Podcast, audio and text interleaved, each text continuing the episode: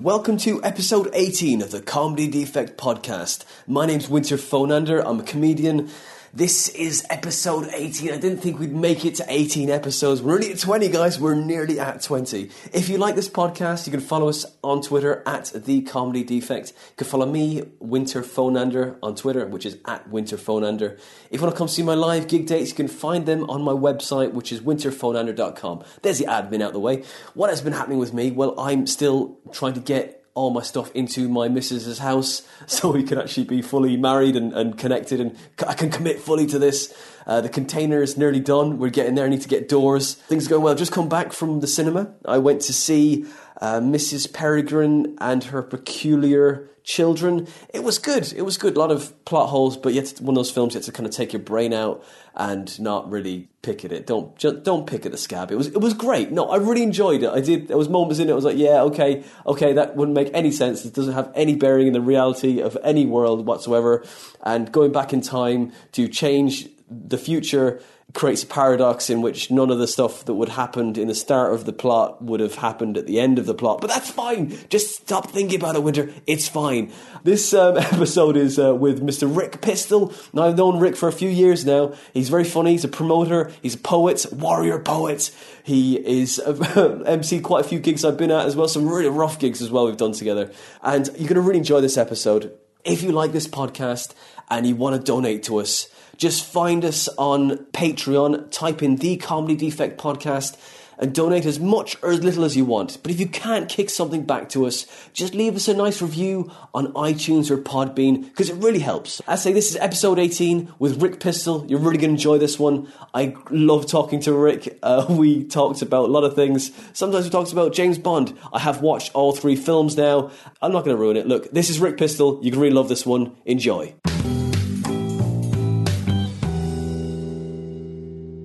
Welcome to the Comedy Defect. How are you doing, Rick? Are you alright? I'm very well, thank you very much for having me. No, it's a pleasure, man. And so, what you been uh, what have you been doing yourself? I've been working a lot. And what do you work at? I've got a day job, Yeah, which is good. yeah. What what is that? Uh, I've been working in drugs for 22 Okay. years, on the right side of the law. That's okay. Yeah, yeah. Good to know. All right. So a mixture of treatment and uh, education. Right. So sometimes I teach professionals like teachers and doctors and nurses and police officers and the like about drugs, and then sometimes I work in schools, and then at the moment I'm working for a young person's service, so I uh, do drug counselling with uh, Right. under 18s. So that's uh, It's rewarding, I bet. uh, yes, it's much better working with teens than it is working with adults Okay. because there's a bit more hope in them. And uh, they tend to uh, touch wood. They tend to drop dead a lot less. Yeah. So uh, it can be very depressing working in adult services. Yeah, so, course, yeah, yeah, I'm but sure. I love working with uh, young people because they're they're great fun for the most part. So, Mm. so that's what I do to keep uh, busy. Hmm. And then uh, when that all gets a bit much, I do some comedy. And I mean, I guess you need to decompress somehow, don't you? After that heavy, full-on job you've got. Yeah, and there's only so much wanking you can do, so there has to be This is true. other things to do as Yeah, well. So yeah. yeah, it's, it's that pressure valve release cliche, not the, the Yeah. comedy, not yeah, yeah. Yeah. So that um, yeah, but not nearly as, as much comedy, unfortunately. It's Oh. uh, yeah, slowing down at the moment. I'm slowing down at the moment. That's generally I'm slowing down. Yeah, well, that's okay. That's okay because you've got to find your own balance and rhythm, isn't it? You don't want to be hammering at it and make yourself miserable because it's supposed to be a it's a joyful thing, even if you're a miserable person on stage or your persona. Well, You know, if you're an angry person, but there's still joy in that rage. There is. It's supposed to. It's like Bill Hicks said, isn't it? Is that it's it's supposed to be cathartic. Mm. It's supposed to, for the audience and the performer. You know, you're supposed to take all the tension and boil it all away, and then he said at the end, you know, wish it worked for me, and that, that's Mm. kind of how I feel about it sometimes. God, I wish it worked for me. But you've had a lot on recently as well. We booked this already, but you couldn't do it because your house was robbed. You're completely cleaned out. Yeah, yeah. I got. I lost my burgling cherry. Oh man! Unfortunately, Congratulations! Thank you. I should. Yeah, I feel like I should get an award or something for that. Yeah, yeah, bastard. Yeah. I'm still kind of seething about that, really. And my kids don't. My kids are quite small, so my kids don't know. So they, as far as they know, it never happened. We covered Okay. it all up before they got home. Mhm. And my wife missed the guy by 20 minutes, which was kind of fortunate as Yeah. well. My neighbour saw who did it. And so there was a description and there's CCTV in my road. So, of course, you know, the police had good opportunities to find him. Any joy? No, That's frustrating as So no, there's no, there's no chance of it being returned. So it's, it's unfortunate. And being very middle class and living in St Albans, we just had an extension built a few months Oh, ago, right. and we had these amazing bifold doors, right? Which Hmm. I don't know what that means either, but they, they they open out into the garden, right? These Yeah. four doors open out, right? Okay. Really expensive bit of kit because that's what my wife wanted. Is that hinged in like a in, in the middle? It's, It's a really door- weird, yeah, It's kind of one opens outwards and the other three concertina backwards. Ah, yes. And the effect is that it just opens out Oh, like wow. A box. It's amazing. So it's, it's a really clever bit of design. Anyway, um, so we, we've literally had it about five weeks, and the guy's broken it on his way in. And you know, the workmen come around and just go, "No, the whole thing's going to go." No. Yeah. Oh, no, that's- so long. So did oh, well, it's covered though in the insurance, right? Uh, pr- pretty much. I mean, what's what's galling is that my wife lost some jewellery that her grand gave her, and she's never getting that back. You know, it's probably been melted, which is Mm. unfortunate. And they took my kids' wallets, and you just think, oh my god, just take the money, but leave a little wallet. Do Yeah. you know what I mean? It's so sad. Yeah, that's But- it. And the irony is, it's probably someone in the sort of group that we work with. I kind of understand it. yeah, I, I guess so. They're, they're they're out of control, aren't they? They're not thinking Yeah. or in the right frame. They of didn't mind. take kit. Hmm. You know, so when my wife rang me in tears and told me about it, I thought there was going to be, you know, all the DVDs are Oh, gone yeah. and all the family pictures are gone, my laptop's gone, and he left all of that and, and just took Well, that's the, all right the then. dough. yeah, I was, we were lucky in that Yeah. respect. It was just the cold hard cash Oh, yeah, that's that he it. needed. But Okay. Yeah, but that's uh, I know because when you lose like a computer or something like that with all your stuff on it, all your material, everything, you're like, oh, we're, I'm going to start from the beginning. if we'd lost the computer, it would have been a big problem because Hmm. I was so lazy I hadn't taken the baby pictures off it to put on a Oh, portable right. hard drive, which I now have. So Yeah, it's prompted right. me, it's kicked me up the arse Yeah. to do something. You've got like a hard drive w- with a, another hard drive and another hard That's drive. it, exactly. Around Infinite Russian Yeah. doll hard drive That's it. lying around the house, Uh, uh, decreasingly smaller. Yeah, and like you know, one buried in the back garden as well. And keep Just in case. Yeah, just in case that one Yeah. the house burns down and they all get lost. We've got a mouse in the sideboard. He's got one. Yeah. just in case. Yeah, an implant, a Timeless. mnemonic implant as well. That's Oh. what we need. It is. It Why just don't I gets. just get it implanted in me? Don't really do. Te- this is my phone, by the way. I always get the piss taken out of me for how That's crap good my going. phone. That's good going. This is a classic, an Alcatel, five pound a month. Do you know what the best feature of this is? Calculator. Amazing. Have that. That's it. At least you never look at your phone going, what was I supposed to do again? Oh, there's only one thing I can do with this phone and, and calculate things. I can text like a demon. That's great. But yeah, people are always saying, "Oh, this app and that app and this photo," and no, Hmm. Yeah. I don't. I don't do technology. At least your concentration is good. You know, you don't need to get get sidetracked. I'm not a phone zombie. Yeah, that's what I mean. Yeah. you don't get the crick that hump in the neck. No, you know, and I have enough stretch of out that. those hamstrings. I found my left knee is already giving way. I'm starting to get hair Yeah. in my ears and Um, I grey know. pubes. It's not good. My missus tries to like when I'm driving, she'll pluck my well, she'll come and pluck the left side, of course, but you know the right side is is, is kind of I don't know, I'm lopsided now. I'm guessing, you know. yeah, you got uneven. Yeah. I noticed that when I came in, but I didn't want Damn to say it! anything. I I wasn't talking about my sideburns, but now I know. You've been back combing them. My God, no, I know. Natural. Yeah, I, I need to. Maybe I need to fix those. But um, No, keep it, it's Halloween. Just looks like, just looks. Maybe it looks like I'm kind of like staring, kind of a bit more sinister by kind of looking someone's side on. You know that people do that, don't they? Sometimes look at your side on, go, "What? You're quite a hirsute gentleman. Harry. hairy? Yes, yes, indeed. Yeah, I'm lucky that way. You are lucky Get it from my mother. I'm quite envious. Mine, mine is rapidly disappearing. And you've got ear hair to spare. Um, Oh, I've got plenty. I've Help got a plenty. brother out. Don't know why though. Don't know why. It's just. It's maybe it's just protecting me from since I've been married. It's really flared up. it's just. Uh, you know what that is, right? yeah, yeah. I think I think we both know. I think everyone knows that one. Yeah. But nose hair as well. Strange. It just comes out the front of the nose rather than even the inside of the nose. Actually, the nose itself. Why? I, I never manscaped until a couple of years ago. I was totally anti the, even the idea of it, and then uh, I just got roped into doing it. Really, you know, it's routine. Yeah, but- It's desperate times we're living in. we, we don't know where we are. The genders have, have kind of melded into one now, haven't they? well, you know that sounds like more fun than it is, really, doesn't it? Doesn't it? Meld, meld into one. Yeah, it'd be so much more fun to be androgynous. Hmm. Just be like Action Man. Nothing downstairs. No then- worries in that. But then, how would you decompress? How, what would you do? It, maybe my Start a cardio would improve. Start fire. The, the raging testosterone only leads to trouble. That's very true. Luckily, as you said, with the kids, they were young, so they had the wallets taken away. Yes. and uh, which is funny. They didn't have much in it to start with, did they? I guess. Is it? Not, not you know, plastic coins, Yeah. shells. No, they, they, had, they had some money. My kids are clued up. You know, Really? They they can outpace me in technology, and Hmm. they you know they're good at maths. Uh, I have no idea where they get that from. Yeah, they, they collect money. You know, my son's really good at saving, so he's got Hmm. birthday money and Christmas money, and he keeps it and he saves up. I would never have done that at seven. Yeah. ever Seven. seven. Wow. Hmm. It's yeah, it's scary. Yeah, and uh, and at least they didn't have like iPads or any of that stuff. They did, you know, and he Oh, left them. he left them? Oh, thank yeah, God. they've got. Um, Is it androids? It's some little Yeah, little tablets. tiny a tablet. Mm, That's mm, what they call it. Yeah, a tablet. Oh god, I can't stand those things. Really? I've. It's really timely, right? I come downstairs this morning and my wife has got her face on, and I and I went, "Oh no, what what have I done?" And and she said.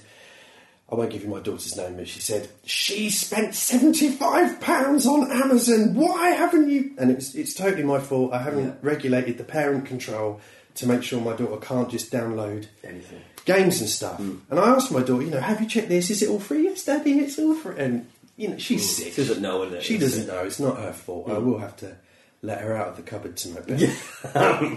but oh my god! So yeah, I'm in the doghouse. So this is quite good. In fact, can I sleep here? Yeah, this is fine. All I have, unfortunately, is a cat. Oh, I've got, I've got a sofa bed. You've got the world's best dog basket over It's, there. it, you should have seen yeah, that. I would fit that. it seems to have just he seems to have grown into it and out of it. But I'm shrinking. I would fit that Mm. beautifully. If you could just put a cushion in it, I won't even molt. Oh, that, I'm glad to hear that he molts enough for four dogs. That So I can see. doggies- yeah, no, it's uh, it's ridiculous. It's like an attack in a barber shop. I've been shearing. Yeah, it's like I've been shearing him. I've, I've It is. sheep shearing in here for some reason. You should roll all of that up into a huge ball. Oh, it'd be a smelly jumper if you made something out of it, though, wouldn't it? Oh, it stink. Now, there's a present for you. Oh, Merry Christmas for the maybe the mother-in-law. but uh, you strike me, Rick. First meeting you, you've got a nose ring and you've got an earring. You were punk at one time, weren't you? Ish. Yeah. I'm, I was five years old when punk came out, Okay. so I can't pretend that I remember that bit of the 70s, although I was brought up in the 70s. Hmm. Right. I was got into punk music in my mm, early teens, I'd say, maybe 12, 13. Yeah. Doing a paper round and getting into the Sex Pistols, and that opened up a whole world of stuff for me. Right. And yeah, I like. I've, I'd say I'm half hippie, half punk. But as I get older, increasingly more punk. I have less and less empathy and patience. More right wing. Generally, I wouldn't say I'm more right wing. Actually, Right. my politics hasn't changed. Right. In Okay. fact, the, way they discuss it on the radio now, they they've started calling it the hard left and the hard right. Yeah. It's- and I heard hmm. today hard Brexit. No, what was it? Hard Brexit and soft Brexit. Yeah.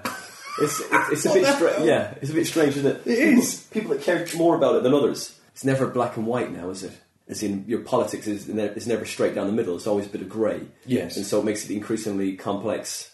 But it's again, it's like it's the same with food now. With food, it's like okay, you're you're not you're you eat meat. You're not, you're a vegetarian. Are you a vegetarian as well? Am I out? Pure carnivore. Yes. Don't worry. Great. Don't worry. You're safe. Fully carnivore, right? That's great. But they go, oh, I'm a vegetarian. Oh, and then one one person has to up, up their game. Go, oh, I'm a vegan. That's and then and then it's what, what's I'm the next? Episcopalian. Is Yeah. that the other one? That's the that's the I just, I just eat air. Vegans are the people that don't wear this any animal product things as well. As That's right. Yeah. And then you've got. Um, I didn't know there was a step beyond that. I think there I is. thought that was the black belt of food. There's no, I another think one I now. think there's one more. I think I think there's. Uh, Wow. oh, we got but oh, we got you got an added extra as well. Fair trade. And then there's other there's there's and then but they keep adding to this thing. They go Yes. there's always pe- people try to one up one up the person, isn't it? It's and then like the, the four Yorkshiremen Yeah. sketch. It's my personal bugbear is a people complaining for nothing, Hmm. and and b yeah, like you said, this kind of one-upmanship with I'm more holier than thou than Yeah. you are, and you, you must be an absolute monster because Yeah. you're eating that salad.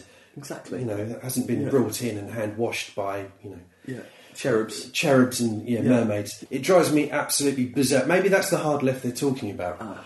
Is this the Mumsnet Yeah. jogging mafia fraternity? Who've got time to spend doing like ser- seeking out these uh, these little Things to be outraged about. Yeah, yeah, that's it. Oh, you didn't you didn't buy your lettuce from this cleft in the in the you know the, the, the Andy, Andes mountains where know, everything's fair trade and it, you know it doesn't actually come by oil. They bring it on donkeys, which are really looked after. In And I know because I visited that country on my gap year. Yeah, yeah, exactly. Yeah, Yeah. and without, when even when they die, they don't make them into sausages or a glue. They just they, they have a little their little graveyard at the back, you know. They're and it's it's so And nice. the graveyard's carbon neutral. Yeah, exactly. Yeah, and uh, all, all of the uh, the stuff that's the, that's filtered off of the, the land from the graveyard is, is is reused to power the, the turbines, which actually put the electricity back into the town, which harvests it. Or does it fuck? There's always something that's going to happen, isn't it? Somewhere someone is dying in a cage, Yeah. ultimately. Yeah, someone's getting screwed. Yeah, someone's always. going to get screwed. It's Always. like oh, I did a charity gig um, the other day, and it was for uh, it was for the, for cancer. But I did one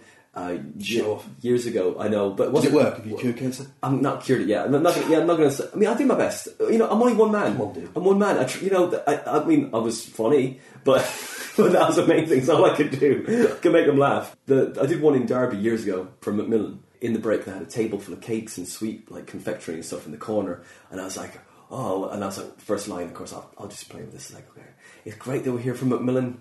But fuck diabetes and the kind cholesterol. fuck those guys. And luckily, luckily they went with it, and I was like, wait. So I went, so I went playing around with that. But but yeah, it's like uh, someone always gets screwed. You're Yeah. never gonna. You, can't, please everyone. No, can't. and it's it's that total thing about trying to trying to break your back to please everyone. Mm. As soon as you realise that's impossible and give up on it, it is a release. Yeah.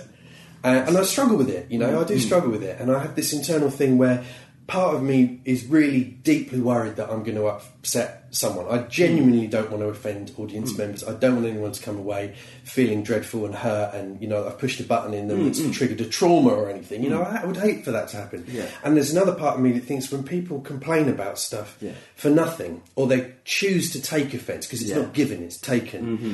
I think, fuck you. Mm-hmm. Do you know what I mean? Oh, that wasn't my intention, and if Yeah. you've read that wrong, fuck you. And, uh, and in fact, it's not so much the audience these days as the comedians I meet, who, uh, and there are quite a lot of pious people out there. I'm, I've been very fortunate in that I do bookings and emceeing, mm. as well as what I might loosely describe as an, as an act.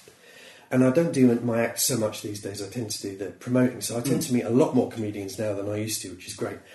And I've been lucky enough not to work with very many bellends.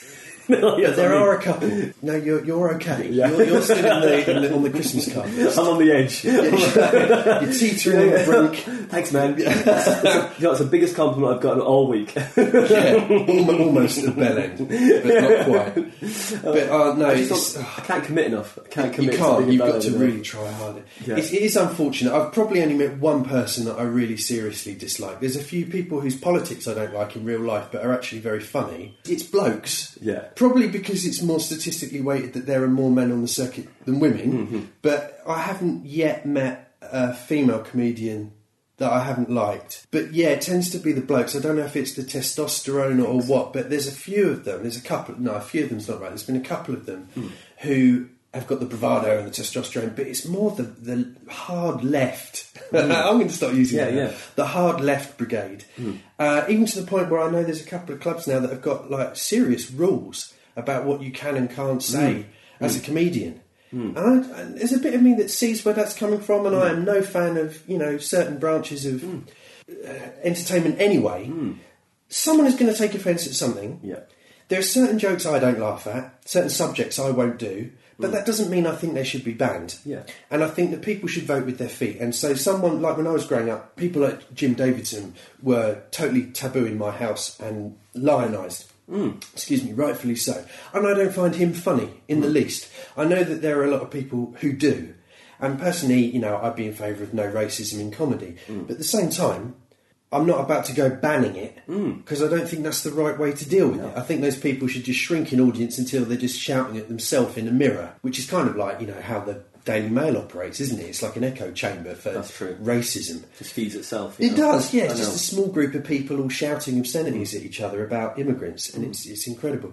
But I, but I don't want to ban it, and so hmm. I think like im imposing all these like rules on clubs, I just think is going against the whole point of freedom of speech. If you're going to say something stupid, you deserve to have stony silence meet you. Yeah, yeah. know so, I so mean? you, so you, because you're you're taking. Hopefully, you, you you're so self-aware that you can take that feedback from the audience, and they can shape you into where or, or guide you through that uh, crushing defeat that you've just had. Yes. to where you should be, right? Because you need to have the opposite to to balance the whole system out. You can't just have one. As you said, we've got the hard left and the the hard right now. But Yes. th- that's the problem with people. I find that everyone's so quick to generalize with everything. The pendulum only swings one way or the other. It never just stays nicely in the middle. No. and it, no, there's no. Um, No middle ground, right? yeah, that's right. There isn't. That's what Buddhism teaches, isn't it? Everything's Yeah. the middle path and not, not too much one way or the That's other. true. That's true. And I, I envy that. I wish I could achieve Hmm. that state of mind. Yeah. But, but you can't sit in a cave uh, and, and just I'd stare at a wall. Yeah, well, you know what? I might start, start doing that. But then you're dead, aren't you? Then you're then you're really because you're, just there's nothing nothing's affecting you. You're not feeling anything, and which is a wonderful place to be if you've got a lot of stuff going on. Hmm. But it you need to be moved. You need to be moved. I, I think just to do it for feel a alive. while. Yeah, a, a couple of weeks is nice. a couple of weeks in a monastery maybe Hmm. would sort me out. Although there'd be other people there, so that's sort of self-defeating. I'm going back to the cave. I like the idea of a Cave cave. is good. Me in a cave with no humans would be lovely. like everything, it's the people that fuck it up. Those retreats you can go on where you don't say anything can be great as well. It's like charade retreats. Just a Mexican wave Yeah, that, maybe that's, at the that's, end. that'd be good. Yeah, because you need your your uh, you need to get that feedback somehow, don't you? Otherwise, you're just kind of doing it. Kind of, okay, and I'm no, done. and no reaction. yeah, I'm like I'm done. Well, well is, is that the end? Do I do another one? Are you wanting more? Are you wanting more conversation out of me in this mind kind of weird mind sentence I'm trying to do? Yeah, I'm hungry. I'm really hungry. I used to absolutely loathe mime. Yeah. And it was, you know, almost a, a, cool thing to hate mime artists. And, it, you know, Yeah. I think maybe it came up in the 80s, didn't it? It was that it, you'd see it on TV on variety performance things, and everyone thought that's so uncool. That's it. Oh, and the big closer, the balloon. Yeah, walking against the wind. but you know what? I have put on and booked a mime act. Oh, yeah. and who is absolutely fantastic. Brilliant. Who's that? Jody Kamali. Right. He's brilliant. Hmm. He's so so funny. And uh, I know he, he, he showed me a uh, Edinburgh preview, yeah, for this year, and it was really really good. And I, I really I really like what he's done with it. And it's it's not that feeling of awkwardness as an audience member watching him, whereas Hmm. years ago I would have just cringed at any hint of that and gone red and felt Yeah. Hot and embarrassed for them and just please please stop. It's like and then MC the shit out of it after they've on. Just Okay, it's like you know, get all the, the guns out. Okay, here we go. We're ready now. We're just going to do another fifteen minutes of material to bring this back up from the death. Oh, my god! I had to do that in your hometown a couple of months ago. Who was that with? It was very funny. I won't give you the person, but it was that um, the usual. I know what you mean. It's up at the. Um, it was a working men's club. Okay. I've done my one of my best ever gigs in Hemel and one of my worst ever gigs in Hemel.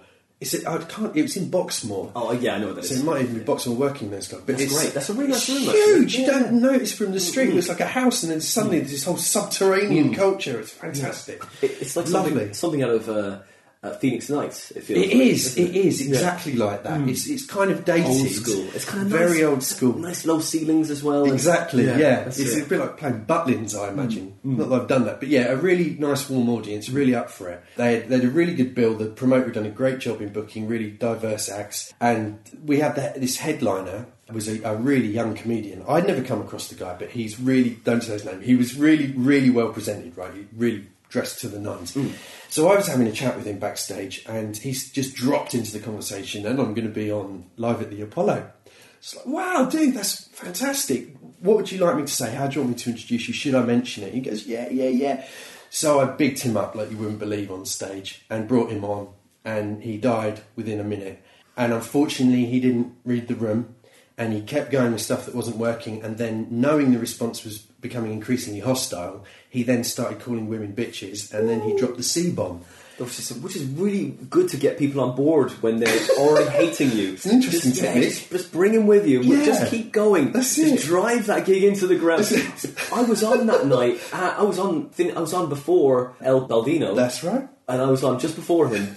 And uh, I remember that my first. I remember. I remember that was a great. gig. That was a remember? great gig. I remember, it, but I, I missed the. I missed the death. You You're could still so feel lucky. It. Wasn't a pleasant experience No. for anyone involved. It was like, yeah, it was really the Tony Blair peace envoy approach to comedy. Yeah. Oh. Let's just pour some gasoline on this raging fire. Yeah. And I, I've never seen it before, but the audience Like actually smoke got this him off. firecracker, yeah.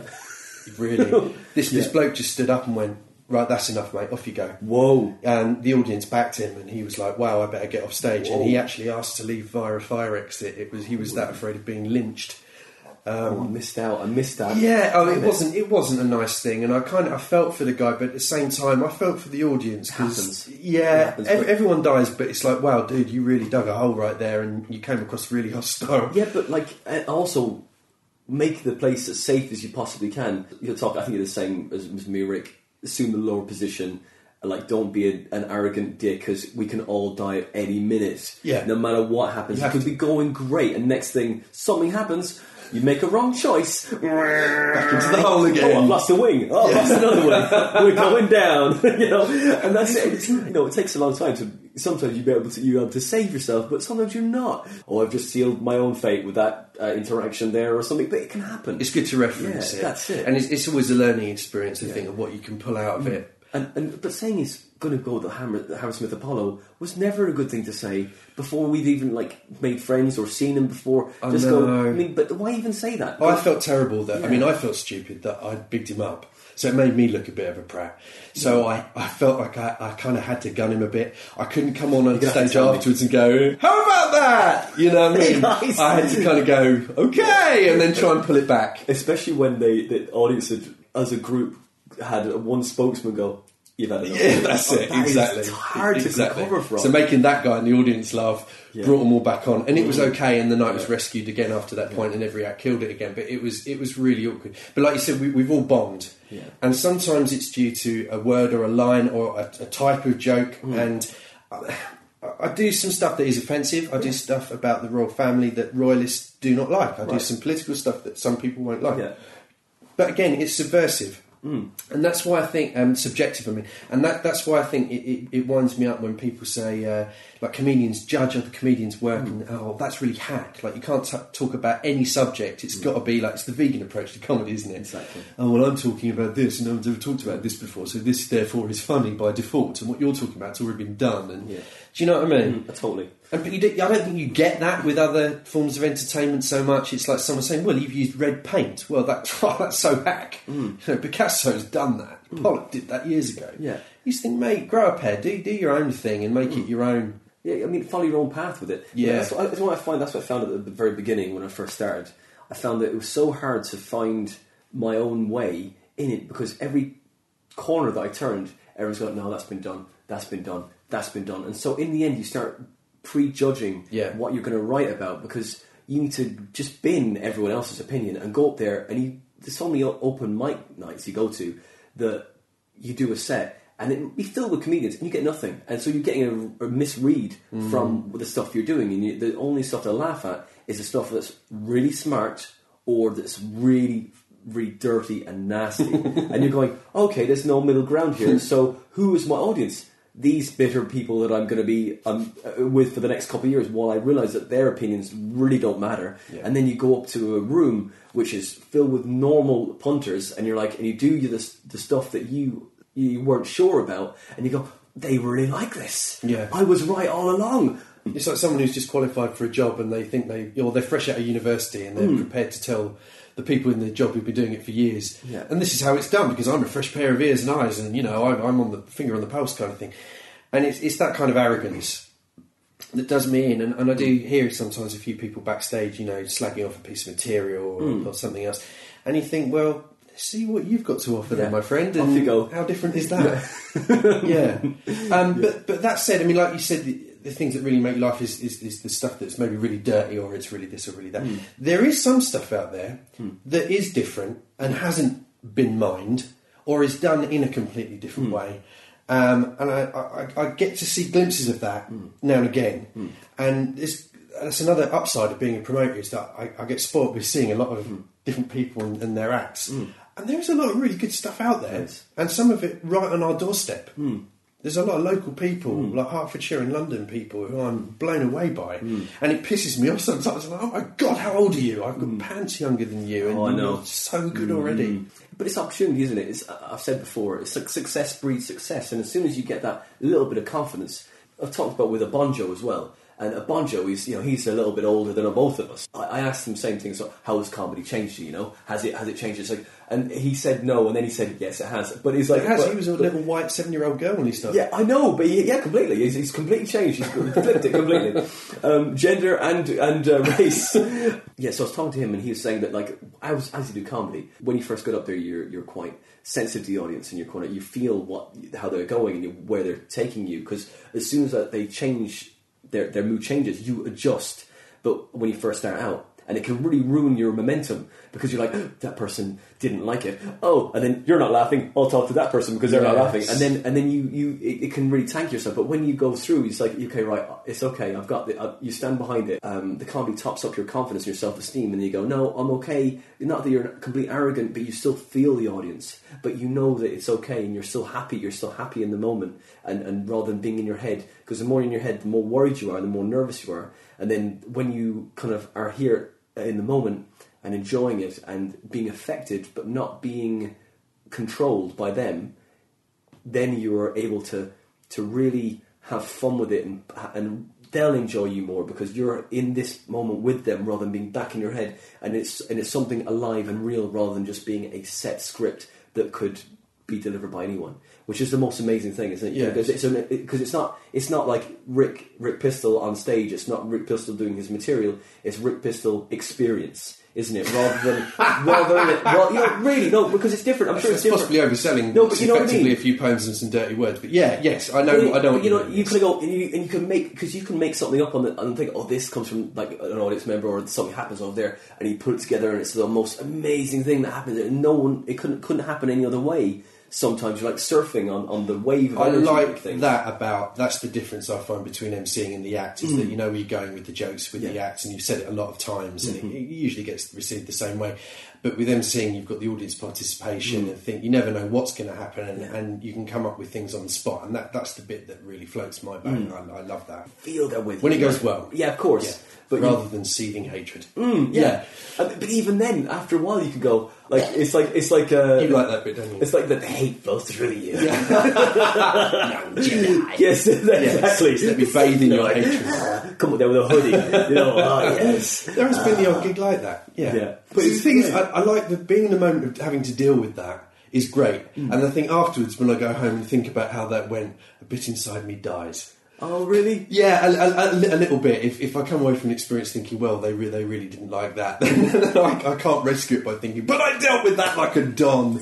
Uh. I, I come away thinking, oh, I, I wish they liked me. Like no one likes to be hated, do they? Like you want to, but you'd like to turn. I think some politicians probably do. Yeah, but they've got enough money. They don't care, do they? They don't need to be liked. They've already they've already arrived, haven't they? They've already got their hostages. Basically, is what they are. Politicians are the uh, the terrorists for us, really, aren't they? We are the host- we, we're held hostage by whoever we elect. That's a good way of looking at it. I just see them as lizards. I never used to believe the David Icke lizard thing, but hmm. increasingly I'm looking at them on the news. They can't even walk properly. Hmm. You just think, dude, you're not fooling anyone anymore. Yeah. You take the human suit off. Hmm. And it's not even just the Tories, they're all at it. You cannot relate to human beings, can you? That is really very strange. so abstract. They don't any humanity, do they? There's no human traits. Just think, what on earth is going on these days? But anyway, coming back to Obonjo, I kind of started with him. Hmm. We, we did a comedy course together. Oh, yeah. And we, we ended up getting paired, doing a lot of improv together. Oh, yeah. And we started a, a comedy club together. Right. So when, when we both kind of both started exactly the same time, we had the same kind of vision. So we set up a little club, um, Laughter Republic. Right. And he was just starting the bare bones of honing his character, hmm. which has gone on to be, as it hmm. is now, the president. And uh, he had he had quite a good handle on it um, back then. But he's he's just such uh, a charismatic guy hmm. and kind and just a nice man. Do you know hmm. what I mean? He hasn't got a bad bone in hmm. him, which is very endearing. And it's something I haven't got because he can endear himself to audiences because he's just got that smile, you know. And he's just such a nice guy. And I can't imagine him saying something horrible to someone. And I don't know if that's his background or his upbringing. I know he's, he's a religious man. He's got his own beliefs and that kind of thing. Whereas I kind of yeah potter along with a little bit of love and a little bit of hate. I think you're the same as me. Mania, just Mania, sheer mania, yeah. mania and paranoia. That's Yeah, it, yeah. Is all, it- all the things what- that shouldn't really be nurturing and feeding our soul, but do. But, there- but there's an awful lot of energy in that, though, Rick. um, there's a lot of fuel I find, and and, and power in the in that discomfort. I mean, Yes. Isn't it? So you're like, oh, okay, you know, keep picking at that scab. So much material in it. Follow it. Follow. Follow, young Jedi. It's good to, yeah, it is good to go that way and see how far you can push an audience. Why did you start comedy then, Rick? I'm not sure there's there's any one answer to that really. Basically, there's, there's, there's a few bits. My dad got me into comedy when I was a child. He's uh, he was a headmaster when he was working. He's retired now. He was a headmaster and he was very uh, authoritarian and rigid and stiff. But he's got a incredible sense of humour. Uh, and the very first vinyl record I ever owned was something he and my mum got me for Christmas, which was a double album called We Are Most Amused, and it was a selection of famous sketches. Uh, and being a very small child, I was probably only about six or seven. I'd never obviously heard of the Goons and Monty Python, and Spike Milligan, and Morecambe and Wise, and it was just a collection of all their best sketches. And it blew me away, and I loved it. And I, I was already at primary school, gazing out the window, not doing work. I was never very academic, um, and I became the class clown. And I just loved making people laugh from a very early age. And you know, there's that, that cliche about uh, I got into comedy at school because it saved me from being bullied. Yeah, it was. It, I found it was the absolute opposite. I used to open my mouth all the time and then get punched frequently as a result. Um, but it didn't shut me up, so I, I kept going and going with it. And then my job entailed uh, and does entail talking to large groups of people. Hmm. Uh, and when I'm teaching them, I, I started feeling very quickly that the buzz I get out of making them laugh as we're going along hmm. is great. And because drugs is quite a, it can be a very dark subject, it can be a bit dry, it can be quite emotive, but it's not generally seen as a very happy topic to talk hmm. about, particularly when you're talking to groups of parents about maybe their children's drug use. You know, you've got to make it light and enjoyable. So I was, you know, dropping jokes in and, and honing what I was doing, and they were really going along with it, and they were loving it. And I thought, wow, this is this is great. Um, so I've done that for 22 years, and then my friends kept saying to me, "Why don't you just bloody do some stand up?" So I put it off and put it off, and then eventually I made myself do it. My friend had a, a, a night going on for charity, and he asked me to MC it. And having never actually stood up and done proper comedy before, um, I found it was an entirely different beast to standing in front of 200 people talking for an hour, which wouldn't have I wouldn't have any problem with that at all with com- with uh, my day job. Mm-hmm. But talking to a room of thirty people where you have to make them laugh mm. was unbelievable pressure. Mm. So it being my first ever gig, I decided, well, I'll just do twenty minutes then, and that's exactly what I did. And it Fair was. play. Yeah, it was terrible, and Oh, um, no. and I really battled my way through it, mm. and I was so stupid and, and naive and arrogant at the time. But because I got a few laughs, and my friends came to support me, uh, they really kind of pushed me to do more. So I, I started uh, doing a course, which is what I was saying, doing with a, a bonjo and stuff, and then just kind of learnt from there, and uh, quickly got hooked on it. and Thought, you know, I, I do really enjoy this. Yeah. And then I have periods where I, I get bored of it, and when I got bored, I changed it up a bit, and I started adding poetry, or then I do a character, and I'm sort of experimenting with voices and stuff. Uh, and then I got into MCing, and that was a whole different ball game. So yeah, it's kind of it's it, it's evolved, but I, it's something I've always liked doing since I was a kid. When you MC, do you go up there with like you've got a bag of tricks, but do you now? I'm sure you've done MCing enough now that you just got up there with nothing. I've got what I would say is I've got maybe five or six rescue jokes hmm. just in case. And I like topical humour hmm. and I like one liners. So if I can combine both, all the better. And if hmm. it's something I can draw on, great. I think very rarely I have to rescue a room, but sometimes it's good to have a backup one that you know is going to Yeah. Win. Banker. A banker, yeah, exactly. And then sometimes you have to just go by the seat of your pants. That's fun though as well. It is I love- I great fun. It's nothing like it. It's brilliant. When it works. Yeah, of course. It's brilliant. And that's uh, Fly In The Ointment, your night you run. Yes, yeah, flying. Oh my god! So yeah, I started running Fly In The Ointment. Um, oh, I don't know, maybe a year ago, I guess. Um, and it was great because it gave me an opportunity to work in it in essentially a massive club, a bit, almost a bit too big, really, in in Bulldog, uh, and building an audience, building an audience, and getting to book comedians that I really, really rate, which was great fun. Uh, and I got to because they had a budget to, to fund it as well, which was helpful. I got to book people like Ian Cognito, who, I, who I'd always really liked. So I wanted it to be kind of a little bit of an edgier night, um, and people could more or less say what they wanted and do what they wanted. But I wasn't going to obviously book any exceedingly right wing fashion. It wasn't going to be a BNP rally, mm, mm. and it wasn't going to be catastrophically sexist or mm. anything like that. But at the same time, I wasn't going to tell people what to do. But I, I knew all the acts I was booking, and I knew how well they would work off each other. Yeah. So it, it worked pretty well. And then it had to stop over the summer because the comedians go up to Edinburgh, things cool down, people go on holiday, everything Yeah. dips. And then coming back, we were going to have a big September relaunch with someone off the telly. And then I didn't hear anything from the guy who ran the club. And I thought, oh, this doesn't bode well. So I got in touch with him. And a couple of emails later, nothing happened. And then he went, oh, yeah, I've moved to Spain. So, so I thought, wow, dude, Yeah. you, you should have just said I didn't want to do it anymore. Yeah, exactly. didn't literally have to move across Europe. But the joke will be on him when Article 50 is triggered and he has to come back again in two years' time. But hey, Mm. Yeah. I, I will look forward to that. That'll be the only good thing that comes out of Brexit is they can go, ha ha. Uh, yeah, it'll be the longest wait for a ha ha ever, but worth it. it'll big payoff at the end. It'll pay off. but in, in a way, I mean, and I do believe things happen for a reason. Mm. In, in a way, I think it's helped me because I go through love and hate with comedy, and I'm, I'm coming out of a little pit of, oh, everything's terrible, I can't be bothered, and I, I can't mind the humour inside myself. It's all so dreadful. Yeah. Um, and I just kind of feel like because the, the, the whole country seems to be sliding into the toilet for me, that it's uh, everything seems quite gloom and doom. Right. You know, and I've, I've had. Um, uh, a history of depression in the past, and it kind of rears its head when you don't expect it. And when it sort of came out last time, was just in that mad 14 days of voting ourselves out of the EU and the government mm. changes, and mm-hmm. everyone's jumping ship, and no one knows what's going on. And I'm not very good at change, mm. and suddenly everything had been changed at once, mm. and it was all looking so dreadful. And I was flashing back to my counsellor years ago saying, Look, you're reading a newspaper every day. Hmm. Stop reading it. It's hmm, making hmm. you depressed. Yeah. And I used to say, No, I can't. I want to know what's going on. And I weaned myself off it. And eventually, I never bought a newspaper for a while. And I found my mood lifted. And it does work. Yeah. Except now I read Facebook instead. And I find my mood going down and down because I'm just yelling at people on the screen. You You gotta- fucking idiot. You've got to stay away from those things, man. You It's- have. It's a way of madness. Oh my god, the pictures of children, the pictures of food, the inane mm. comments, the fishing mm. for, oh my god, I can't believe he done that again. Waiting for people to say, what babe, what was mm. it? All that kind of bollocks is mm-hmm. going on, and at the same time you're thinking, but these people are my friends, I should care, you know. I don't know. I only rarely use Facebook, I, you know, to do minimal amounts of stuff.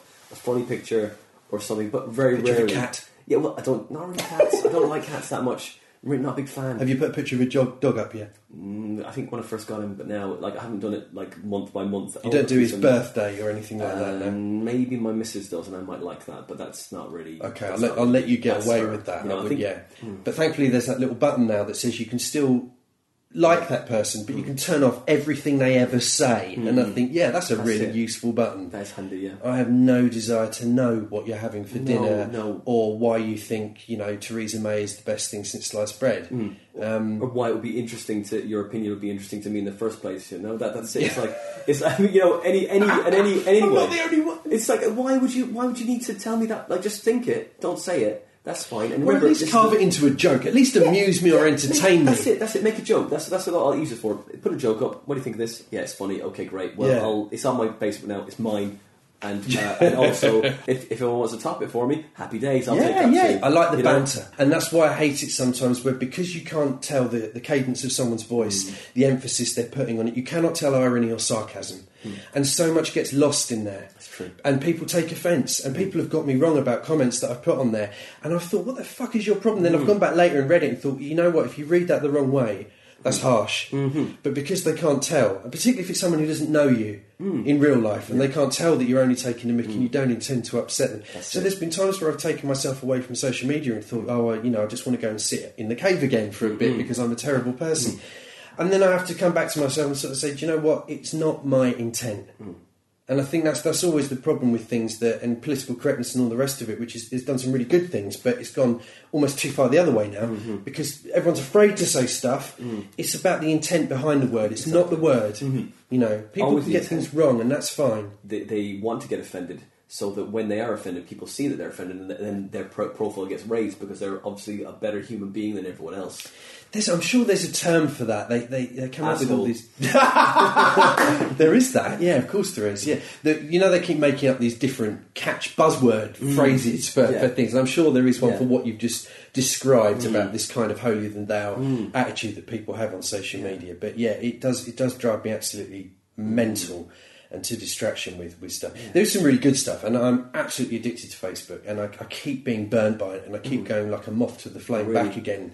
It's, I'll just use it for gigs. I don't, I don't want to be that person though, Just- you know. Just go, okay, yeah, that's what I, gigs, yeah, fine. There's a gig, oh, there's a gig there, right, apply, and then leave it, and then just go, yeah, oh, oh, there's a notification from blah, blah, oh, I'll turn that off later. you know, but that's But I like it. the interaction, and also it means I don't have to leave my house. Because then I'd have to really interact with people, and that, that wouldn't be good. That's- I'm, Who I'm- wants I'm- that? I'm a hermit, really, and also on Facebook, and that's good, isn't it? I'm so gregarious. I'm in the industry that wanting to get to know people, networking. Um, but I, I know I feel that I, I don't, you don't, I don't need that extra stress. Uh, a couple of things I'll see I'll like, but I won't engage. I hardly ever write anything on that thing unless I think it's funny. And then sometimes I'll write something, and go, nah, fuck it, can't be bothered, and delete it. Yes. And then, and but it's being aware of going, no. I need to do that work." more. I'm not. I'm not great at self censorship. I'm Mm. learning to do that a bit mm. like that. And don't send that, Rick. That's mm. not. That's going to bite you. Even with a message, though, you get somebody someone asks you to do a gig with, for them, right, or something, and you know, like you, like down the road or something, or like, not, mm. maybe a few an hour or so down the road or something. Oh, come do my gig, and then you say, "Oh no, sorry, look." You know, I'm, I'm not getting paid for that. Look, but you know, you saw me. So you want me to come to your gig? Yeah, how many? Have you got fifty or sixty people in? Great. Well, are you charging? no, you're not. Well, okay. Well, good. Then how about you start charging? And then maybe we'd talk about. Oh, but oh, I'll tempt you. Oh, how about a car share? That's still me paying money to go to the gig. You know, I don't mind if it's down the road, but like That's why I stopped Mm. Doing my act as much as I was doing because it, it's paying to play. Yeah. And I've got a wife and kids at home That's and it. Mm. a day job to do, and it's not realistic to spend my nights driving around the countryside to do five minutes in Newcastle. It's just not Mm. Worth it. Um, so whereas you know running the thing myself down here, much more fun. Mm. Yeah. And accessible. just down the road. But you said that uh, you use comedy to decompress. Mm. You say you have a, a history of depression. Comedy can induce depression in, in, its, in, in people, can't it? I mean, don't get me wrong. I've had moments when I've been like, "Oh my god, I just what am I doing with my life? Yes. This is this is a thing." So it can really send you over the edge because you you become so obsessive. If you're hooked, if this bites you, this this this industry, you are hooked into it for Yeah, for, it's- for it's- life. I it's a drug. And those people that say, oh, you know, when they do like they're on ten gigs, they go, "Oh, comedy is my life," and they really go, "This is I found the thing I want to." do. They can get chewed up into the the beast that is, and they get spat out, and then they go, they give up comedy. That's it. Sometimes sometimes you get bit, and you're like you become obsessed with it. Everything is comedy. You you can never switch off from off from it because you're always thinking about something funny or some some gag or joke. To God, that sounds awful. And it's which is you know which is which is but it's a it's a, You need it's a, it's a kinet I do but it's a kinetic machine but the, my obsession and my uh, my compulsion I think stems from from whatever my mother was an obsessive I knew you were going to say the mother or father. but it's but I think they both were because my, my my I'm reading Guinness Encyclopedia. Oh, yeah, and yeah, I'm yeah, writing yeah. as many one-liners as I can from it. it's a big a fucking idea. book, and and so I'm going through. it. I'm on page 25 now. Jokes about aardvarks. No, it doesn't start with Aardvarks. It starts with the astrology, and then it goes through that. And now I'm into the. Uh, this is a great How bit. does astrology come before aardvark in Uh, I book? well, they, well, that's how they put it in. It's Guinness. That's outrageous. Hey, look, it's Guinness Encyclopedia. They must have had a few jars before they started writing the bloody thing, so that's probably how it Is went. that how it's done? But you know, and then it goes to uh, then it goes to like force and, and interference and waves of energy and blah, blah this kind of thing. It's kind of it's, yeah, it's pretty trippy, man. Wow. So it's heavy, but it's really good. But it's like that's the thing. So you get obsessed. That's the thing. I'm, I get obsessed with this stuff, and you have to absorb every bit of information, so you, you have stuff to write about and think about. You're driven. That's good. You've got a hill to climb getting all the way to the end of the Rick, encyclopedia. Rick, I'm on to page twenty-five, right? Just, how just many, how many uh, pages are there in this book? Seven hundred and forty-three. Oh, okay, so it's, it's a proper one. It's, It's, not a it's, a, up. it's a life. It's, I'm, I'm a lifer. I'm a lifer with this. Wow. book. Good stuff. I admire your fortitude in Gonna try it. I mean, doing that for a one-liner. Well, for yeah, so but it, it's really helped with other other bits as well. I mean, because otherwise you absorb all this the, the same shit from everywhere else that everyone else is getting. yes, you're right there. I agree with you. You've got to change your influences up, hmm. and you know, And if get, you're get hooked, out there and do if you're hooked to Facebook and Twitter, everyone's like, "Oh, look, there's a, a food brand names Twitter punchline thing." I was, like, "Oh, well, this is everyone else has done millions. Oh, this is the same joke again, same joke again." I find it helps if I'm. I can't stand Twitter either, either but it, I find it helps in honing one-liners. Twitter's hmm. useful for getting because hmm. it's only 140 characters. It's useful for one-liners. Hmm. Facebook I sometimes use as a bit of a sounding board to see how if that goes down well, brilliant. Then I'll maybe use that and expand that into a little piece, maybe. Yeah. So it is kind of useful for that. I, I don't want to get into just the, and it's no knocking people who do, but I, I don't want to get into the just. And here is my gig, and here is my gig, and here is my gig, because I, I don't want it to come across as me, me, me, me, me. But of course, the other side is that no one gets into this if they don't want to be looked at. okay, if you're lucky enough to start off with a massive ego and you're like off you go, that's great. Maybe if you're if you're an actor and you've you've worked on that and you've you've found who that person is inside hmm. you and you can take that on stage and you've got all that extra performance and confidence and and script developing ability from day one, you're going to go great. But but then again, you still might get chewed up and spat out. Exactly, But- nothing has filled my gaping hole. But um, Yeah. you know, answers on a postcard if anyone's got Yeah, suggestions. that's fine. I will get your Twitter handle and uh, email address at the end of the show. Fillmygapinghole.com. Fillmyhole.com Yeah. hashtag. not, not fill the hole because that's about food, okay, right? Oh, is that- I, have no idea. If that's your thing, then that's well. I mean, we all have this like. I will own this. We, I have a sense of ennui. The older I get, particularly, so you feel uh, this this emptiness where you think there's something missing. Yeah. What is it? I've got a house, I've got a wife, and I've got kids, and you know, there's always this. If I maybe do this, that'll fill the hole. Or if maybe I do this, that will fill the hole.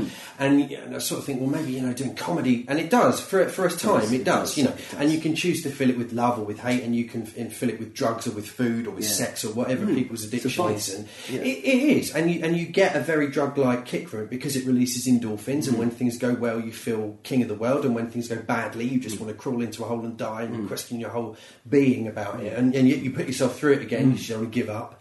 Um, and who knows where it will end? It's, Hopefully, uh, with the entire destruction of the universe. it's a pain you can control to a little to a certain degree. You can't always control it, but you're even when the it's going badly, you know, you get to that stage of like, oh, this is terrible. oh, this is this is awful. This is probably could be one of the worst gigs I've ever had. But oh my god, I made the choice to have this to inflict this on me, and and and then you're in the in that moment of. I can't get out of this. This is I'm going to die You'll have to write it out. you can either have a good death or a bad death.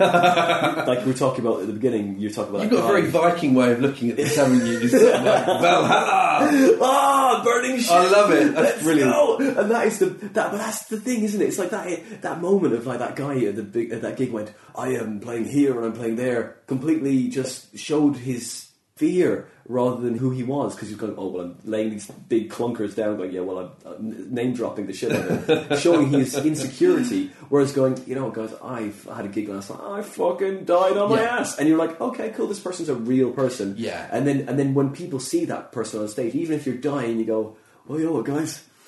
Do you know what? This has gone worse than tonight, by the way. It's gone a hell of a lot worse. You think you're rejecting me? Hey, look, you know what? I've been rejected by way more people than this, you know? It's, it's good to do that because it's it. Mm. got to be relatable, hasn't it? And people want to see human foibles, and they, I think that's where you know comedy, like physical comedy and pratfalls, comes from. Is that laughing at people hurting themselves Mm. Yeah. because it's not you. Yeah. And you know, I- when I, I had my uh, vasectomy after my second child, I got a huge wealth of material out of that that genuinely happened, that Mm. was genuinely funny. And I was- I'm sure it is a subject that's been done to death. But for me, I lived it, and I think Mm. what happened to me was funny, and so uh, so I tell it, and it does make people laugh. And I think, well, good, because I don't care if people can sit there and go, well, that's so hack. Yeah, but it's your your brain came up with the made the connection Yeah, for the human. I'd like to think I do it in a slightly different way to how other people do it because they aren't me. exactly. You know, it's not it's not a, a tribute act. So yeah, it's, it's different. I'd like to have the mentality you've got that you, that bit of your brain is saying to you, you know, I, I'm going and I'm dying and I'm going to take you all with me.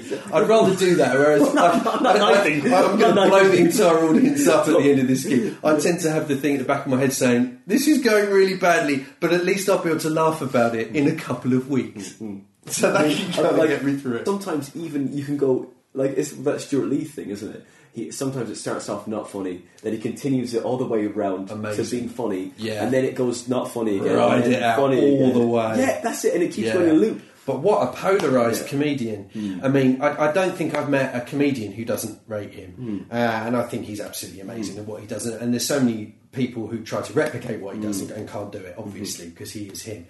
But I think that's it is very brave because there must be a huge world of society who just go, "Oh my god, what are you playing at?" He's I don't know need to talk about him anymore. He's talked about enough, but, but you know, like it, it is wonderful to watch that kind of thing. But you Yeah. learn a lot from. You've, you've got to aspire to, you know, take look at the best and see how they do it, and, and look beyond what they're doing and see mm. how they're doing it, mm. and that's the skill of it. And I think that's that's what I've learned really from comedy is is all the comedic heroes that I've got is now kind of looking behind the curtain a little bit and mm. sort of seeing, ah, I see what you've done there, and that's you've done this bit. It's the thing that gets me most. I think is people's memory because my memory is bloody terrible. Um, and just the fact that people can remember where they're going from one section of their act and how they teach themselves it in different ways. I've come across different people with different ways of, of doing it. Uh, and I need to be able to do that. when I see Stewart Lee do his stuff, he is the ironic version of himself because he's always his thing is always about being not the comedian that he wants to be. Yeah. But in actual fact, he is He's better. Than better than that. yeah. And it's like, and, and that, so he's, again, he is su- assuming the lower position, but with steeped in irony, and it's all wrapped up That's- in this thing. What thirty years worth? No, maybe it's not that old. Maybe maybe 25, 20 Hmm. years worth of stuff. I, I remember seeing him when he started, Hmm. and his first kind of tentative TV stuff that he did, and then doing uh, Lee and Herring. Yeah. uh, and all that kind of stuff, and Moon on a Stick, and Yeah. and- you know what I mean, and all the catchphrases stuff. Never ever liked the other guy. I really don't like him. But I, I didn't like Stewart Lee at that age. I just thought you are such a you're just so up yourself. Uh, some public school educated toff, nothing I could relate to at mm. all. Sort of bequiffed and full of himself, and oh, honestly, mm. honestly dry and witty. Mm. And he just rubbed me up the wrong way. And then as he got older and he kind of honed his act and I got more mature and realised what it was he was doing, Yeah. um, I just thought, wow, you know, that that's proper genius. Yeah, he, both of those guys pr- present this this this image that they're oh they're doing so badly, they're not doing well in comedy, and fuck it, they what? what the fucking, they they always had that. That, that that straight away that TV show, and then they went off to just oh doing their own shows, writing for this, writing But who knows that. how much they had to do before they got to that point? No, I- I'm not saying that. I'm not saying that they didn't work work earn Mm. earn it, but like it's the whole shtick is that they're not successful. Yes, you know, and they are and they are successful, so it's still But but that goes back way beyond them, doesn't it? I mean, I, I was brought up on things like. Uh, I was going to say and Mindy, and I did like and Mindy as well. actually, yeah. Mork Good and Wise, sit- good sitcom, by why is my brain working? Like, yeah, great, a great. Great If you watch that back, and Mindy, you can see Pam Dawber corpsing now and again because Mm. Robin Williams has just gone off on some tangent off script, and they've kept it in. It's fucking brilliant. brilliant. brilliant. What a man! Do you remember Balki? Yes, Taxi. Is it called Taxi? Yes. Balki and Balki and Me was it? Balki and Me. Oh no, No, no. The name of a character. in Balki was. Balki was the the guy that or my cousin Balki or something like that. Oh, that's the one about the foreign cousin That's who it. lives in the flat with the American, and isn't he funny? He's Yeah. a foreign stereotype. Yeah. That was it. That was it. That was He's it. crazy. It's correct. That was it. Yeah, it was, yeah. That was when I was. I remember when I was, was like seven. I was watching that it was ancient. But those kind of things that reminded I me. hate it. Really, you hated it. Did you? and I hated everyone that watched. it. No, no, okay. I'm joking. No, I was a big fan. No, I, I wasn't. no, that was. It was maybe maybe an age that I wasn't. I'm a little bit older than you. Well, I'm probably quite a lot older than you. But I, I, I didn't really rate that when that came out, so I didn't watch enough of it. Is probably Yeah. the case. But I watched Morecambe and Wise. Right. right. And there were bits in that where Eric would be winding, uh, Ernie would be winding the show up. And Eric could just be like, have his hat and coat on and just be walking home. And, it, it was that kind of thing, like you were saying about they haven't got these glamorous, glitzy lives, because that wasn't mm. the image back then. It wasn't about how it is now, mm. you know, with all the glamour and the glitz mm. and the celebrity status and the, and the playing arenas. That didn't happen. And they were musical and they played to huge crowds, but it was very traditional. Um, but they still had this real self deprecating thing. And the whole thing that they used to end up in bed together at the end of every show, and no one would question it. Even as a kid, there was nothing about, there was no subtext, there was no they're gay, there was nothing about that. It was purely innocent. And it was just, yeah, these two guys just live together and they do hmm. everything together and it's not glamorous. They both Yeah. wear pajamas and drink tea. Yeah. I love that. I thought that was so good. Hmm. And it, but it was of a time. Yeah. And now some of these sitcoms are trying to go back and replicate it a little bit. Hmm. And something like Mrs. Brown's Boys, I know this splits opinion one way or the other, mm. but again, when I'm on Facebook and I see people saying, This is the funniest thing I've ever seen, and I think, What planet are you on, dude? Why are so many people's really good sitcoms not being commissioned? Because you know, because some tosser in a suit basically has decided that's not the zeitgeist at the moment, and that's not. I'm sorry, folks, listening to this. This isn't very funny. It's No, just it's- me getting very cross No, you about gotta be- gotta be gotta be honest about stuff. comedy. No, you got to be honest about. You got to be honest about how you feel about what, where it is. Everything is. Everything's terrible. It's like well, that's a good place to start from. As I was saying about the uh, the rage with uh, with with the, with the sitcom situation at the moment, but you're just annoyed the fact that the things aren't given a fair crack of the whip because of the Yeah, I mean, and it's probably always been the case, but it's where is the where is the punk aesthetic? Where are hmm. the young kids coming up, rising up, and saying we're not having this anymore? Hmm. And the bit that really sealed it for me was that because my formative years were the 1980s, hmm. and it was a pretty dismal time to be a teenager, which is bad at the best of times anyway. Having like the threat of nuclear war hanging over your head, and it, there was uh, the, the AIDS warnings coming out, and you couldn't have sex, and everything was doom and mm. gloom, mm. and a Thatcher government, you know, with three terms, and it was just mm. getting worse and worse and worse. And I was getting older and angrier as I and more outspoken as I was getting older, and then suddenly alternative comedy, and that was it for me. You know, it suddenly exploded from watching all these TV programs with my dad, and then suddenly watching the young ones, and him allowing me to watch that gradually. I kind of wore him down. He used to hide behind the curtain. He used to send me to bed, and eventually Okay. gave up and just went, "Just watch it." Yeah, great. It was that, and then seeing Alexei Sayle and the comic store and um, the comedy store. I mean, and uh, uh, Peter Richins and Ade Edmondson and Rik Mayall, uh, and then suddenly all of that taking off. Um, that was it. And Ben Elton was my hero, and I felt so gutted at the end of the nineties when he just turned out to be such a turncoat, and everything Alexei Sayle said about him was right. Mm. That he didn't live it; it was all just an act and a front, and he was just a. a, a part of the establishment and a kiss ass basically but that's not to take away from his stand-up because mm. he I went to see him when I was about 14 15 and mm. he's still one of the best stand-ups I ever saw Wow. he did about three hours Right. and it, the series that eventually became The Man from Auntie, he that was his entire series in one show. Wow. And he used that show obviously as a jumping off point, and he, and he built bits into the TV show. But it was incredible, you know, an Yeah. hour and a half, and we thought, wow, that was amazing. And then that was the break. Wow. And sitting in front of me were Dawn French and Lenny Henry. Wow. Yeah, it was it was great. So, uh, but Jen, the point I was trying to get to was that basically there was this whole birth of alternative comedy, and I'm kind of thinking, well, what's the next thing? Because now it's become so safe and homogenized, and now there's this whole backlash against comedy in terms of people being offended. You, have you seen that thing on social media that uh, Stephen Fry said? Uh, I, I'll have to uh, basically bring it down to the basics Yeah. of what he said uh, because I can't remember it verbatim, but it was it's essentially well, pe- people have got this agenda now where they think well because I say I'm offended, therefore that's got some sort of kudos and cachet, and you should automatically change what it is. Well, you say you're offended, that's just your opinion. So fucking what? And and I kind of that's what I hold on to is that you've got the right to be offended and you've got the right to complain about it, but don't go crying to other people about it. Do you know what I mean? Argue a case or vote with your feet and don't go back to a gig or a certain person, but don't have that gig shut down. Hmm.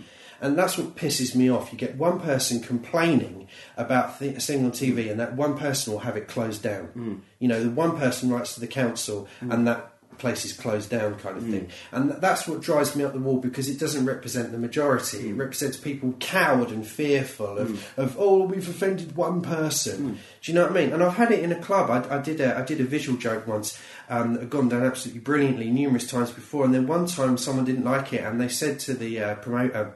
I found that quite offensive, and the, the promoters uh, told me about it afterwards and said, you know, uh, would you mind not using that? And I went away thinking about it, and I thought, oh my god, I offended that person. I'm really, really sad um, about that. And then, then the more I thought about it, the more I thought, you know what? No, Screw 'em. yeah. Yeah. No, I'm going to keep using that because I find it funny, and that's usually my go-to place. That if I find it funny, it's funny, and I don't care really if mm-hmm. other people don't. Although I do a little bit, and then, but I'm not going to drop it because that way lies madness. And it's like, well, if every one out of thirty people doesn't find it funny, am I going to then change up something mm. for that one person or mm. not? And if we're supposed to be like this hugely democratic country, mm. I voted in for the referendum. He says, linking nicely back to earlier stuff. Mm-hmm. Um, but I'm going to have to suck it, aren't I? Just like the uh, the rest of us are going to have to suck it up, and we're all going to have to suffer together because that's democracy. Jo- Joyful democracy. I've seen you poems on stage as well, Rick. Yeah. Do you still do poems as well? I do, like, yeah, I like do. warrior poet now as well? Warrior poet. That- that's the- I that's how the you're feeling I overselling what I do. That's the that's the kind of feeling I get. You know, there's a lot of venom in there. I think there's there's many pages of poetry you have at home. Is there? I do like a poem. Right. I do like sculpting a poem. I like, yeah, I like the aesthetic of poetry. I've always read a bit of poetry, and then being able to uh, turn it into something humorous, hopefully, is good. I like very, very, very brief ones, and then I go into long rambles. And, and the whole uh, Piggate scandal with Yeah. Cameron was just a gift on a plate, and one of my, I think one of my favourite poems got written because of that. Uh, a pig's tail, it's called. It's almost a shame he's gone now. Now I'm not going to have a reason to do that anymore, the bastard. So now I'm going to have to come up with something for Theresa May. Don't worry, they're, Should be they're easy. weird. This guy's gonna somebody's gonna pop up, no problem. He's not gonna be the first person that fucked a pig, is he? No, No, or, or the last. That's it. Yeah, and, and who knows? Maybe I'm missing something. That could be where it's at. Hmm. That's one of my fears, you know, is that I'll, I'll get if God, you know, God willing, I, I lived until I'm, you know, seventy or eighty, and Hmm. I and I care less as I get older, and I begin to experiment and let go a bit of things, Hmm. and I maybe start to, you know, experiment sexually with stuff I've never done before, Hmm. and then my fear is that I have gay sex, and it's the best thing that's ever happened to me, and they go, fuck. Wasted 80 years, man. I could have been doing this in my 20s. what It's the not, hell? it's not going to be pretty if you're 80, is it? When you have animal sex or. Any, it could Any be, a, it could be a pig, any, anything. Oh, jeez, you know, anything like that. I mean, if it's a pig, you've got to really got to you got to hunt them down. You've got to catch them first, isn't it? If you're 80, it's not going to be easy to catch a pig. That's true. I have to get have to rope someone else into it to help stun the pig. It's going to have to be a pretty. I know hot pig, too much about let's this. It's, all, it's not like I'm going to be chasing a pig around the field. I'm going to do the Cameron way. I'll just turn up at the next Bullingdon Club meeting, Right. and whoever's been groomed to take over as the hmm. next stormtrooper in charge, I'll hmm. just go, hey, first dibs on Pigsy. Eh? Gives a go on that. That's it. Come on, Pig let, let me at least warm the pig up. You can finish it off, but You know, spit roast. yeah, indeed. I'm not. I'm not going to write anything off. I'd, I'd love that story to be true. Yeah. But it's, it's, there's so much stuff out there that's beyond satire Mm. politically. Mm-hmm. that It's just it's almost too lazy to even write about. Mm. But that one I found instead of doing a bit about it or a joke about it, I just thought, no, no, I'm going to mind that Mm. for for rhymes and for double entendres and for things about pigs. Mm. So there's lots of bits about pigs in there which I liked. Yeah. So yeah, but a warrior poet. Never Mm. heard it described as warrior poet before. Calmly, then it fills that, that hole in your soul that you said you have that you're constantly looking for that thing. Just a bit now. is, it, is it less After a good now? gig. After a good gig, yeah. Yeah, after a good gig, it does, and maybe a bit of time away from it. There's that distance, and you, you either think, "Oh, I'm really missing that," and you go back to it, or you think, "Actually, I'm not missing that," and something else needs to fill the void. And there's other things I do. So Oh, you know, what else do you and? Oh, and uh, I play in a band. Um, and I, I write. So at heart, really, I'm more of a writer than a performer anyway. So I've been writing this children's book for ages and ages, Great. which is like I'm the worst person in the world to write a children's book, which is why I should do it. Um, so I'm, I'm trying to push myself to get this bloody children's book finished. Great. Um, and I did a CD, uh, which yeah, it will be uh, available to download. So I eventually got bits of material I'm happy with. I used to do a character for Three Counties Radio uh, when Iain Lee was on their show before they dumped him unceremoniously because two people complained. As a case in point, somebody lost their job for no good reason. Um, so yeah, I used to ring his show and do prank calls on him, and he and he had me on quite regularly. So I've put all the best ones of that on the CD. Great. Um, so that will be available for download. That's called Rick Pistol Barely Standing Up. Great. So if you're probably not old enough to remember, but the, the front cover of Grace Jones's uh, album Island Life is, is very famous of her naked standing there doing a pose holding a microphone. So I replicated that, Yeah. um, which will put you off your breakfast, lunch, and dinner. Um, so there's that. And then I, I'm running. I, I, I- I co-run. I sort of. I'm a, almost a silent partner in a comedy night locally uh, in St Albans. Um, Laughter's the best tonic, which is run by Jonathan Prince. So he's my comedy partner. He's the driving force behind it, and I kind of hang on to his comedic coattails and help him with that now and again. So we take it in turns to MC and, and do that. So we've got that coming up. So laughter is the best tonic. Is at the Horn of Plenty, uh, now called the Horn, in St Albans. Uh, tickets will be available online, and it is November third, and it has a headliner. Uh, Abigail, who has been on the telly, I think she's married to the guy, Mitchell and Webb. Yes, she's she's married to the Mitchell and Webb. All right. Okay. yeah. Oh, come on, brain. She's married to one half of Mitchell and Webb, but Okay, she's but- she's a comedian in her own right, and she's she's been on loads of series in the Tracey Ullman series, and she's done loads of her own comedy in Edinburgh. We're really lucky to have her, and she's, she's done loads of comedy and silly stuff. So, Okay. uh, so she's our headliner.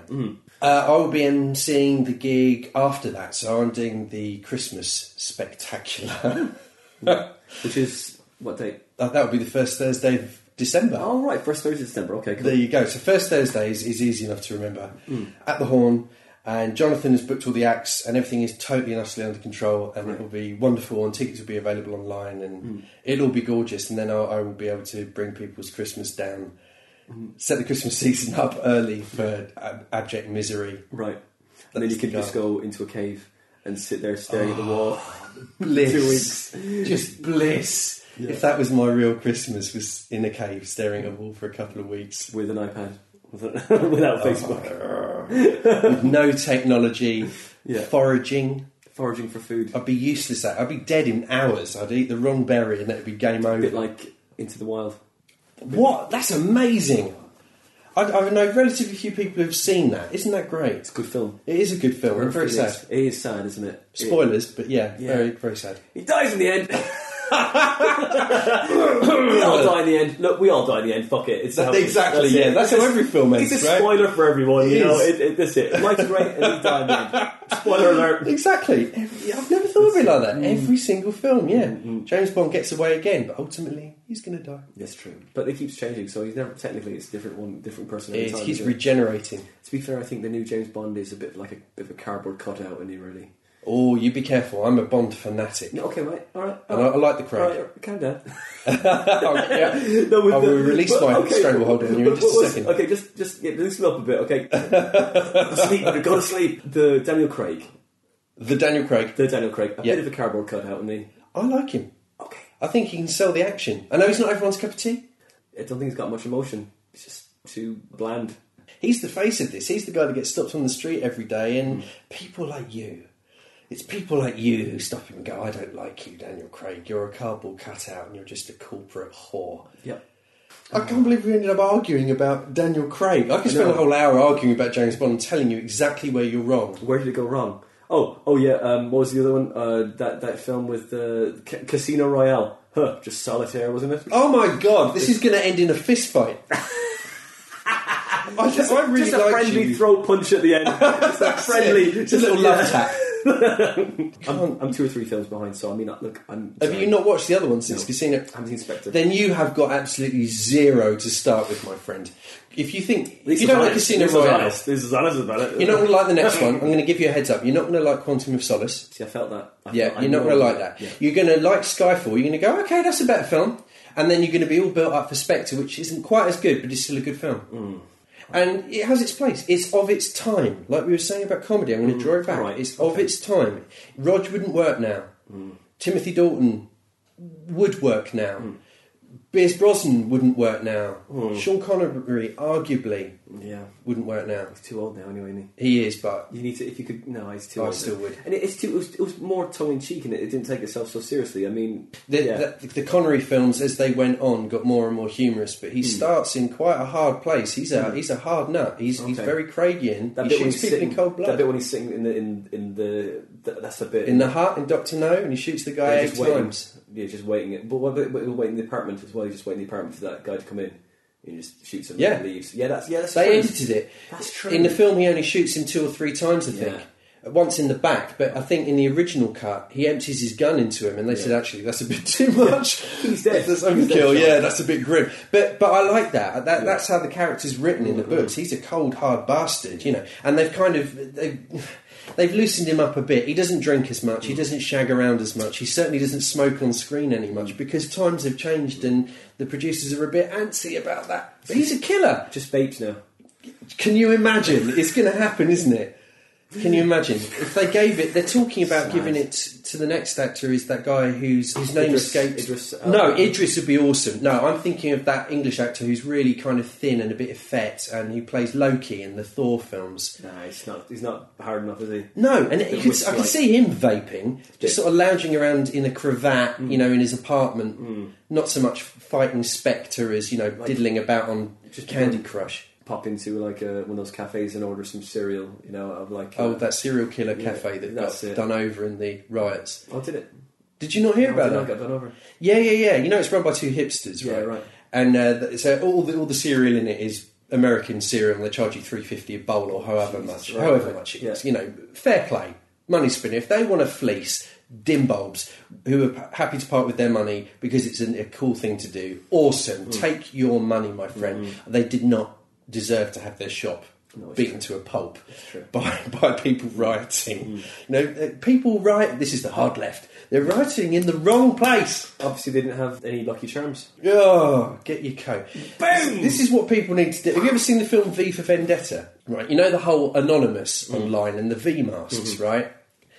Everyone should watch that film. Mm. That is what we need to be doing. Everyone, November fifth, on the streets of London, taking back what is ours. Okay. The Houses of Parliament. We're going to end this interview in a Thank, riot. thank you for joining me on the An- Anarchist podcast.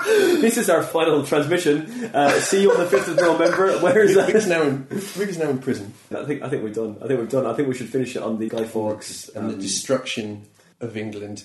possible uh, flash mob that we're going to have on the eh. fifth of November. But That's what we'll get known as the Yeah. Anarchist podcast. it's gonna just Everyone will be talking about hashtag Can Anarchist podcast. He managed to do 19 successful podcasts until that last one where it all went batshit and It went crazy and just started buying masks. hasn't even evoked a, a riot. Yeah, Rick, thank you for coming on the show. Thank you, man. It's been great. I've really enjoyed talking to you. And the next show you have is on the third of November, and that is in the Horn. Is it? The Horn, St Albans, Oh, it's Horn, Yeah. Horn of St Albans. You have great, Yeah. got a great headliner. with great support acts. And check out the website. Local talent. Check out the website. We're on Facebook, we're on Twitter, we're on pretty much everything. Tickets are usually cheaper online.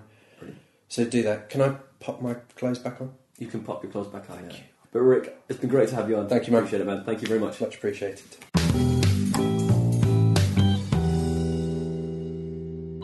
And that was episode 18 with Rick Pistol. We had a bit of a debate, me and Rick, at the end there about James Bond. I had to watch all three films within about a day or so because I needed to catch up. I watched Spectre, didn't think much of it. I watched the Quantum of Solace, which well, I didn't think. But Skyfall, he was right, was the best one of the lot of them. Uh, it hasn't really changed my opinion massively on Daniel Craig, but he did suit those films, to be fair. Uh, you know, I'll let him have that one. It's right. He was right. If you like this podcast and you want to follow us on Twitter, we're there at The Comedy Defect. If you want to follow me, it's at Winter Phonander. If you want to come see my live stand up gig dates, you can find them on my website, which is winterphonander.com. The next guest we have on the show is Dave Tusonis.